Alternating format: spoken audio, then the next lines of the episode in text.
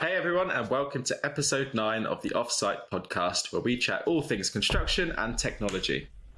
My name's Carlos, and I spend most of my days talking to construction teams about how they deliver projects. And I'm Jason, and I help build software that construction teams use to deliver their projects. So, today we're going to be chatting about Neom and a world record concrete pour. So, first up, Neom.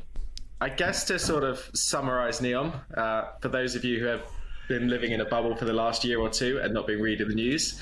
Um, Neom is a region of Saudi Arabia. It's kind of up in the northern region towards Jordan, opposite uh, Sinai, which is the Asian sort of side of Egypt. So Sharm el Sheikh, a resort most people know. If you look across the sea, you'd be looking at Neom. Now, Saudi Arabia have something called the Saudi Vision 2030.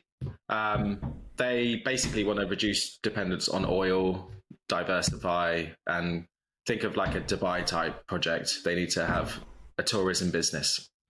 Um, and they've got 500 billion to play with. So huge amount of money being invested into this one region. The Neom sort of scheme itself is split up into sort of five major parts, um, which we'll sort of cover in, a bit later on in the chat. But the main ones being the line. So that's 170 kilometer long, 500 meter tall, 200 meter wide structure. It will house something like 9 million people. It's a fully controlled ecosystem. And yeah, a mega project. The whole thing is mirrored. So the theory is if you're in the desert, you're looking at this, what is basically a massive wall. You don't really see it, so it doesn't obstruct the view. But um, yeah, if you've seen pictures online, it is nuts.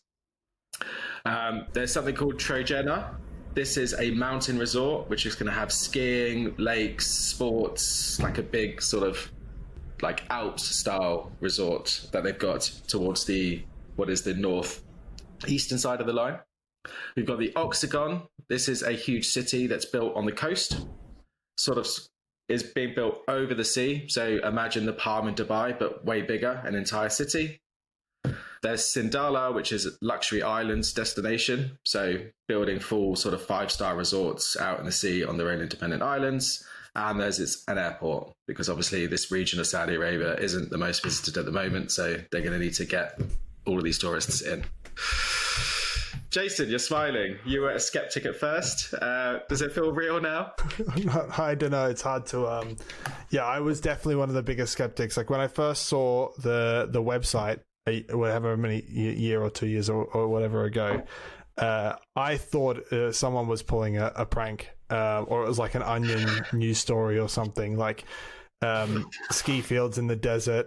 Uh, and we're going to build a line hundreds of kilometers long. And oh, by the way, it's going to be 50 meters wide and 200 meters tall. Oh, and by the way, it's made of glass. Uh, I thought the whole thing was a was a was a prank, but it's kind of hard if you're looking at the contracts being awarded um, right now to to still have that view. I think I read that the plan is to between 2021 and 2025 award uh, 570 million dollars worth of contracts for the project. Billion, that's with a B. Billion, yeah. 570 billion. Yeah. Um, and uh, judging by the contracts being awarded, like in the last six to 12 months, they're doing that you know, it takes a lot to get up to 570 billion, but the contracts are, are, are being let thick and fast to, to contractors around the world. Like, if you try and put the size of that project into context, there's no, almost no one can really conceptualize that size of project because no one's really worked on. Like, you can't, yeah, yeah. Uh, you can't the, um, comprehend it, Carlos. The the line, um, 500 meter tall, the shard is 330. so that's how big the wall is, right? That's absolutely insane. Yeah, you, you, the, you, can't imagine the scope of it. I got a friend that visited a few weeks ago, works for one of the organizations over there. Um, and he just showed one section of where they're piling. So they're building this wall in lots of sections, as you can imagine. And the scale of it is Trump's just, method. Yeah. yeah, yeah, yeah. Um, a little bit bigger than that one. It's a fence. Um, it's a fence. Yeah, yeah. You say um, you said oh, it's made out of glass. Surely that the best place to manufacture a load of glasses in the desert, right? Yeah, may, maybe. Yeah. not that easy? But like, but but Carlos, if you um if you think about um like to try and put this in context, if you think about global infrastructure spend, it's something like 1.1 1.2 billion US a year, right? So if if this pro- trillion, if you add, if you take this project alone, uh, take the forecast contract value being let over five years, you're it's literally consuming like ten percent of the expenditure, or adding yeah, about ten percent of, billion a year. Yeah. of global infrastructure on a single project in the middle of nowhere in the desert. Just imagine Like- the logistics of pulling in the plant, like but, but, but even even like, Like- even before that, right? Like if you think about what it's like currently in like I'm I'm obviously in Australia. If you think about what it's like currently in Sydney or Melbourne to try and hire an engineer, and people are fighting over engineers and planners, try getting ten percent of the world's infrastructure spend and finding people to do that in the desert. housing them. These job, yeah, housing them. Where are they going to live? They, they, they, you know, it can't all work from home. Someone needs to actually have a look at this, the the the giant uh, sand pit. It's uh, it's really hard to comprehend, and you know, if you take if you think about the UK and when these projects, um, you know, large mega projects, they, they they're normally in this like thinking design phase for five, ten, like years, years, years, years, right? Um, I remember working on Crossrail. People would talk to me about how um, when they were a child, they remember the government passing the like Crossrail One bill or something uh, to to to start action, and then like years later, when they're midway through their career, they're working on something that was an idea or like first approved uh, decades before. Yeah, this is like going full bore, and it's hard to imagine, yeah, how that happens. Yeah, the the thing that sort of jumped out to me initially, five hundred billion is a, obviously a massive number, but um, if we're to pick, let's just pull out one of these contracts. So there's a fifty-seven kilometer high-speed rail between the line, which is the big wall, to Oxagon, which is the the city. And that's just been won by WeBuild, um, and there was another organisation as part of that JV. It's 57 kilometers long and it's one and a half billion. If we compare that to High Speed 2, that is a bargain of a high speed rail. So if you're building, if you're spending 500 billion and 1.5 of it is high speed rail, it's not even like they're overinflating all these numbers and overspending to like cover the fact that they're shipping in 99% of their work. Yeah, it's the it's the benefit of building plant. greenfield, right? Like you're build, you, you've got you've yeah, you're not yeah. going through the uh, the the busiest city in the world and dodging bombs and graveyards and uh, ancient burial sites. yeah, yeah, but but still, like the material.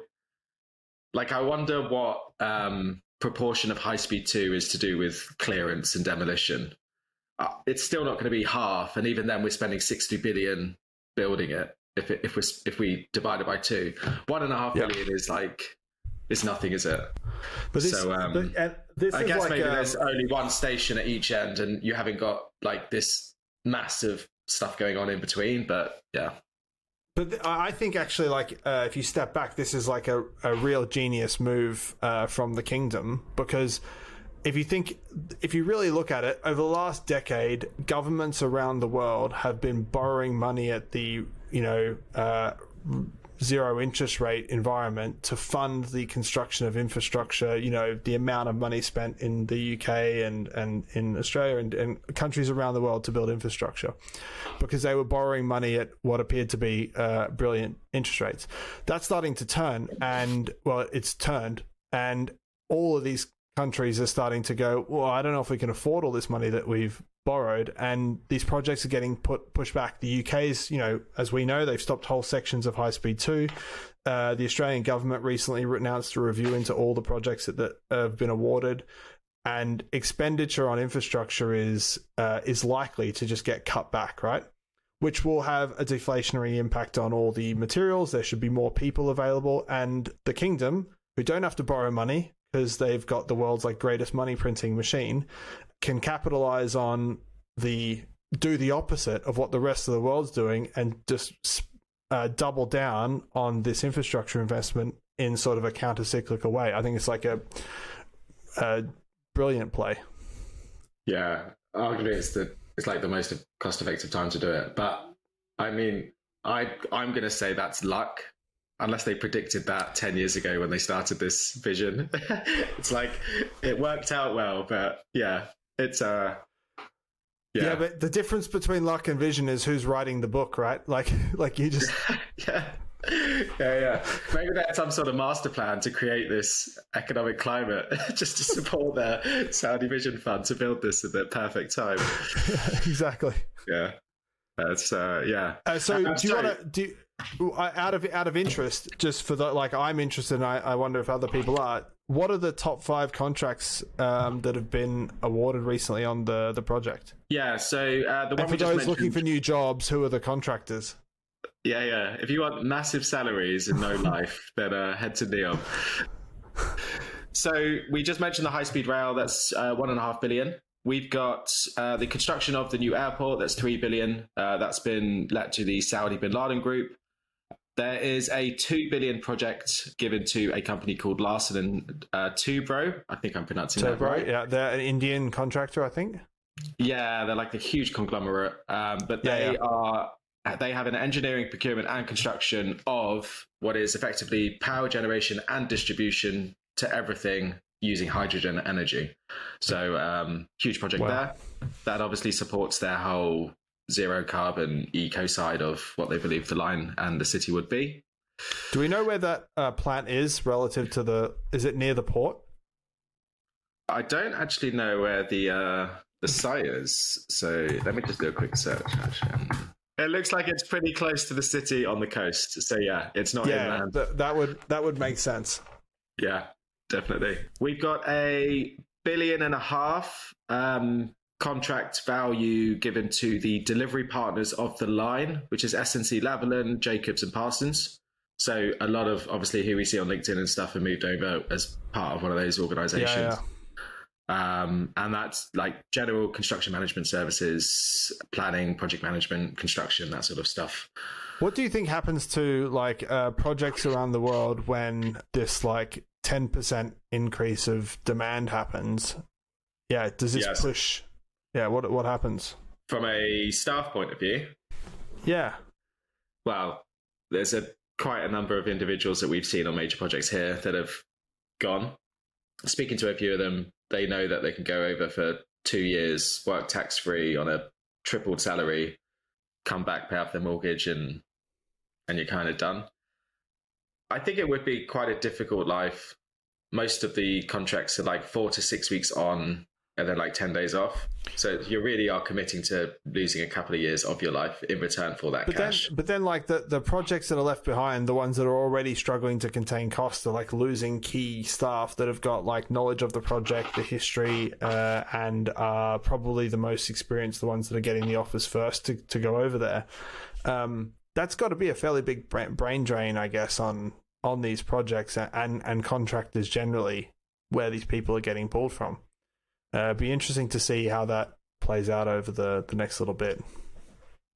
Yeah, can imagine the sort of the office vibe at the moment on some of these mega projects where you're getting budgets cut, you're losing team members who are going off to what will feel like the grass is greener and riches, um, and you're kind of stuck in a cabin somewhere on the M62 or whatever projects you're on. It'll Shout be quite difficult to. to yeah, I mentioned that because it's one of the projects that just got uh, canned by uh, National Highways. Okay. Yeah, it'll be weird. I think it'll be really difficult to not focus and believe that you're on the right sort of thing. Even though those who have gone over have gone, actually, it doesn't seem like it's all it's up to. Um, it is a bit of a sentence. So, um, yeah. Would you be tempted as an engineer? No. Um, I think I'm past that point in uh, in my life. When I you you asked me when I was 20, I'd be there in, in a hot minute. Yeah. Okay. yeah. Yeah. I think it'd be super tempting at that age. Unless you had a girlfriend, then you're going to be dead for disappearing for six weeks at a time. Okay, that's the clip. Yeah, yeah, there we go. Um, Okay, moving on. So, the world's biggest continuous pour of low carbon cement happened recently. Sorry to be that, a- that person because someone's going to do it in, in the if there are comments. I don't know if there's comments, but uh, did you mean concrete or did you mean cement, Carlos? Oh, never ask QS a question like that. I'm pretty sure you mean concrete I because mean, cement's the the white powder, the grey powder stuff. Yeah. Yeah, yeah. It'd be weird to just pour cement, wouldn't it? Start again? You wouldn't build. No, no, that's cool. Someone's gonna like. There's always that person, and I'll Ah, be that person. Everyone's gonna know that I said that now. Yeah. Right. Anyway, Yeah. Hochtief Murphy joint venture, uh, London Power Tunnel job. It was 736,000 litres, um, and it was a 55 metre deep tunnel shaft, basically. So it was the, I guess, the base slab of that. So that obviously all sounds great. Uh, I'm sure we could talk about how you plan a continuous pour of concrete that big. But I wanted to focus on the carbon aspect or the low carbon factor of the cement. So I think little the um, before before sorry before you dive in like that, I think the um, I think the low carbon aspect is super interesting. But uh, just for context, when when uh, when this clip got sent around before before we jumped on, I. I- It seemed odd to me that they were quoting concrete volumes in liters because that's like no no one ever does that. uh, And then then I started thinking, hmm, and maybe they're just doing that to inflate the number for a bit. And then Yeah, if you many- do the uh, if you do the a cube? conversion, it's not very many. It's so it's 736 cubic meters of concrete, which is Oh, actually wow. a really small pour. yeah, it's yeah, tiny. Yeah, yeah. Like a, was the- um, what's that Hinkley for? It was like. It Yeah, was so uh, I think the largest ever is something like thirty something thousand uh, cube of a continuous pour. But large mega projects regularly, like if you're doing a tunnel, like HS2 probably do this, but burying the like pits where the TBMs end up, or if they're not retrieved, um, there's there those pours are often ten to fifteen thousand cube. yeah, Uh, I think the. Hinkley one was like 20, I think, or or it was the SCS uh, on HS2 did a 20,000 cube pour uh, at Yeah, some okay. point uh, previously. So, It's so like, just for um, context, uh, this is this is a tiny four, but uh, yeah, yeah. It's like someone saying, "Oh, Neom, seven thousand trillion pennies," just to make it. yeah, yeah, yeah, yeah. cool. Yeah. Uh, thanks for that. So, um, yeah, small pour was completed, but the biggest ever uh, low carbon cement pour. Um, so I dug into this. Obviously, I'm an XQS. My knowledge on cement is subpar at best. Um, so low carbon cement supposedly can be a 70 to 80% reduction in carbon. So big number. And apparently 8% of the world's CO2 emissions comes from Portland cement. So my simple brain went, cool, we can reduce 6% of global emissions by swapping all cement for low carbon cement. If you just take those sort of rough numbers. So why the hell isn't everyone using it all the time? So again, did a little bit of digging. Um, there's the cost side of things. It's just not produced at scale. That like, makes a lot of sense. That will get cheaper as more people use it. The other part is the risk of concrete mix. Jason, I'll come back to you in a second. Obviously, there's going to be a like a strength and durability and everything else that comes with concrete mixes. Um, that's where I'm least knowledgeable. But uh, I did find out that part of it is the insurance market. They're not keen on mixes where there's no real sort of historical information on it. I'd imagine what the hell happens after 25 years or in certain climates and conditions and how does it perform. So, yeah, you're a uh, concrete mix nerd. What's uh, what's your thoughts? that's on my that's on my LinkedIn profile, concrete mix nerd. Um, you should change it to that. Yeah, I think I think this is definitely this is like a, an area for, for potential massive impact in terms of um, like the sustainability of the the industry. I think we spoke previously about how uh, Laing O'Rourke uh, announced that they were going to mandate all concrete on their projects from something like the first of April this year was going to be low carbon concrete. Uh, and that type of thing, that type of announcement, I presume, is specifically designed to push the industry, the the concrete supply industry, to start making the change that then can drive the cost down. So yeah, if you if if large contractors keep getting on that uh, bandwagon. The like you said, the costs should come down.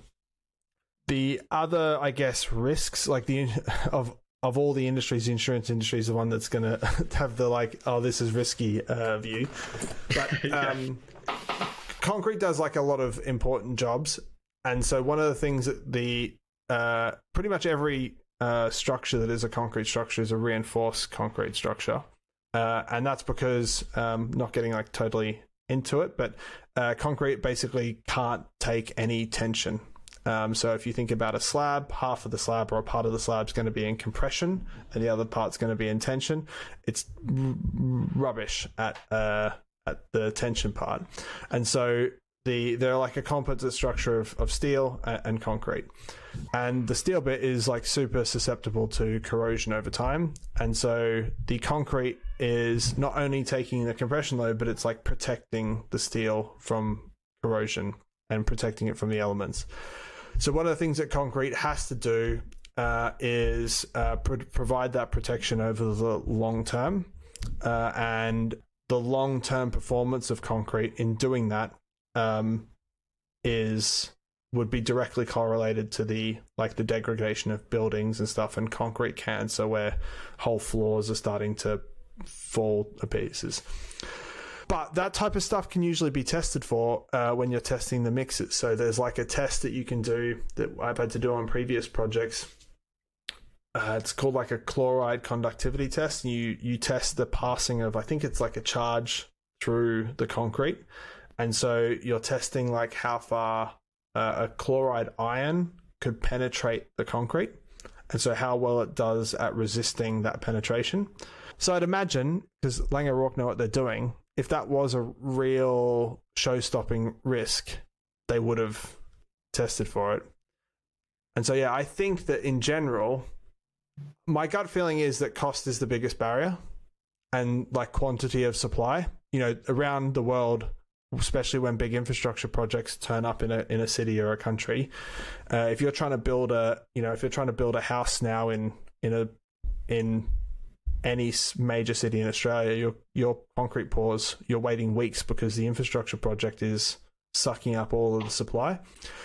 If you switch from the most commonly available, you know, GP cement to some specialty thing that doesn't have the supply, you you you just can't deliver your project. So I think it's a quantum of supply problem and, and probably a cost problem that are the two biggest hurdles to overcome. And I think everything else can probably get solved is my wild speculation. Um, if that's what we're after. Love the wild speculation. The cost side of things, given the the stats on how how much CO two is part of this process, surely, we, even if it costs, let's go for crazy numbers like double. Surely that's the type of thing that the clients' organizations would be like, screw it, we'll do that. Because I thought you were going to say something be... else. I, I thought you were going to say surely it's the type of thing that the government should like price the carbon uh, on, and then that's what I'm saying. the, the, yeah. The, the, the the client should be just paying for that because it's such a big difference that it's worth the money. Well, I don't know. I think I think it's like it's big. It's bigger than the client, though, isn't it? Like, like say, even if your client is like a government body, like a roads division or something, or you know, whatever, a railway, like Transport for London or whatever it is. They still have a budget that they've got approved for the project. They they probably can't fork out. They probably just can't turn up with the difference. But it's big. It's like it's a bigger thing. It's a whole of economy thing, and um, the argument for like pricing. Car- this is like going to like the argument for pricing carbon because it's a it's a it's like the tragedy of the commons. It's something that people can emit, uh, consume, uh, whatever that is uh, that's not borne by them in the cost of the thing that they're producing or delivering. So I think if you had a, a real whole of asset cost that included the cost of carbon that someone had to actually pay for, like had to pay for, then the math is totally different. But anyway, that that's like a whole political argument that we're not we're not going to get into. Yeah, yeah, it makes more sense anyway. Than you hear a lot of, a lot of projects um, hitting their carbon targets by buying credits. And then you hear about all these fake credit schemes where they're actually not delivering anything like they should be. Um, it yeah. makes way more sense to do something that's actually part of the material of the building uh, than some afterthought, effectively. So, um, yeah, yeah, the the the rainforest that's been sold seven times over uh, as Yeah. as the same carbon credits. Yeah, yeah. yeah, exactly. Awesome. Right. Thank you, Jason. That's all we got time for today. So, as always, thank you very much for listening.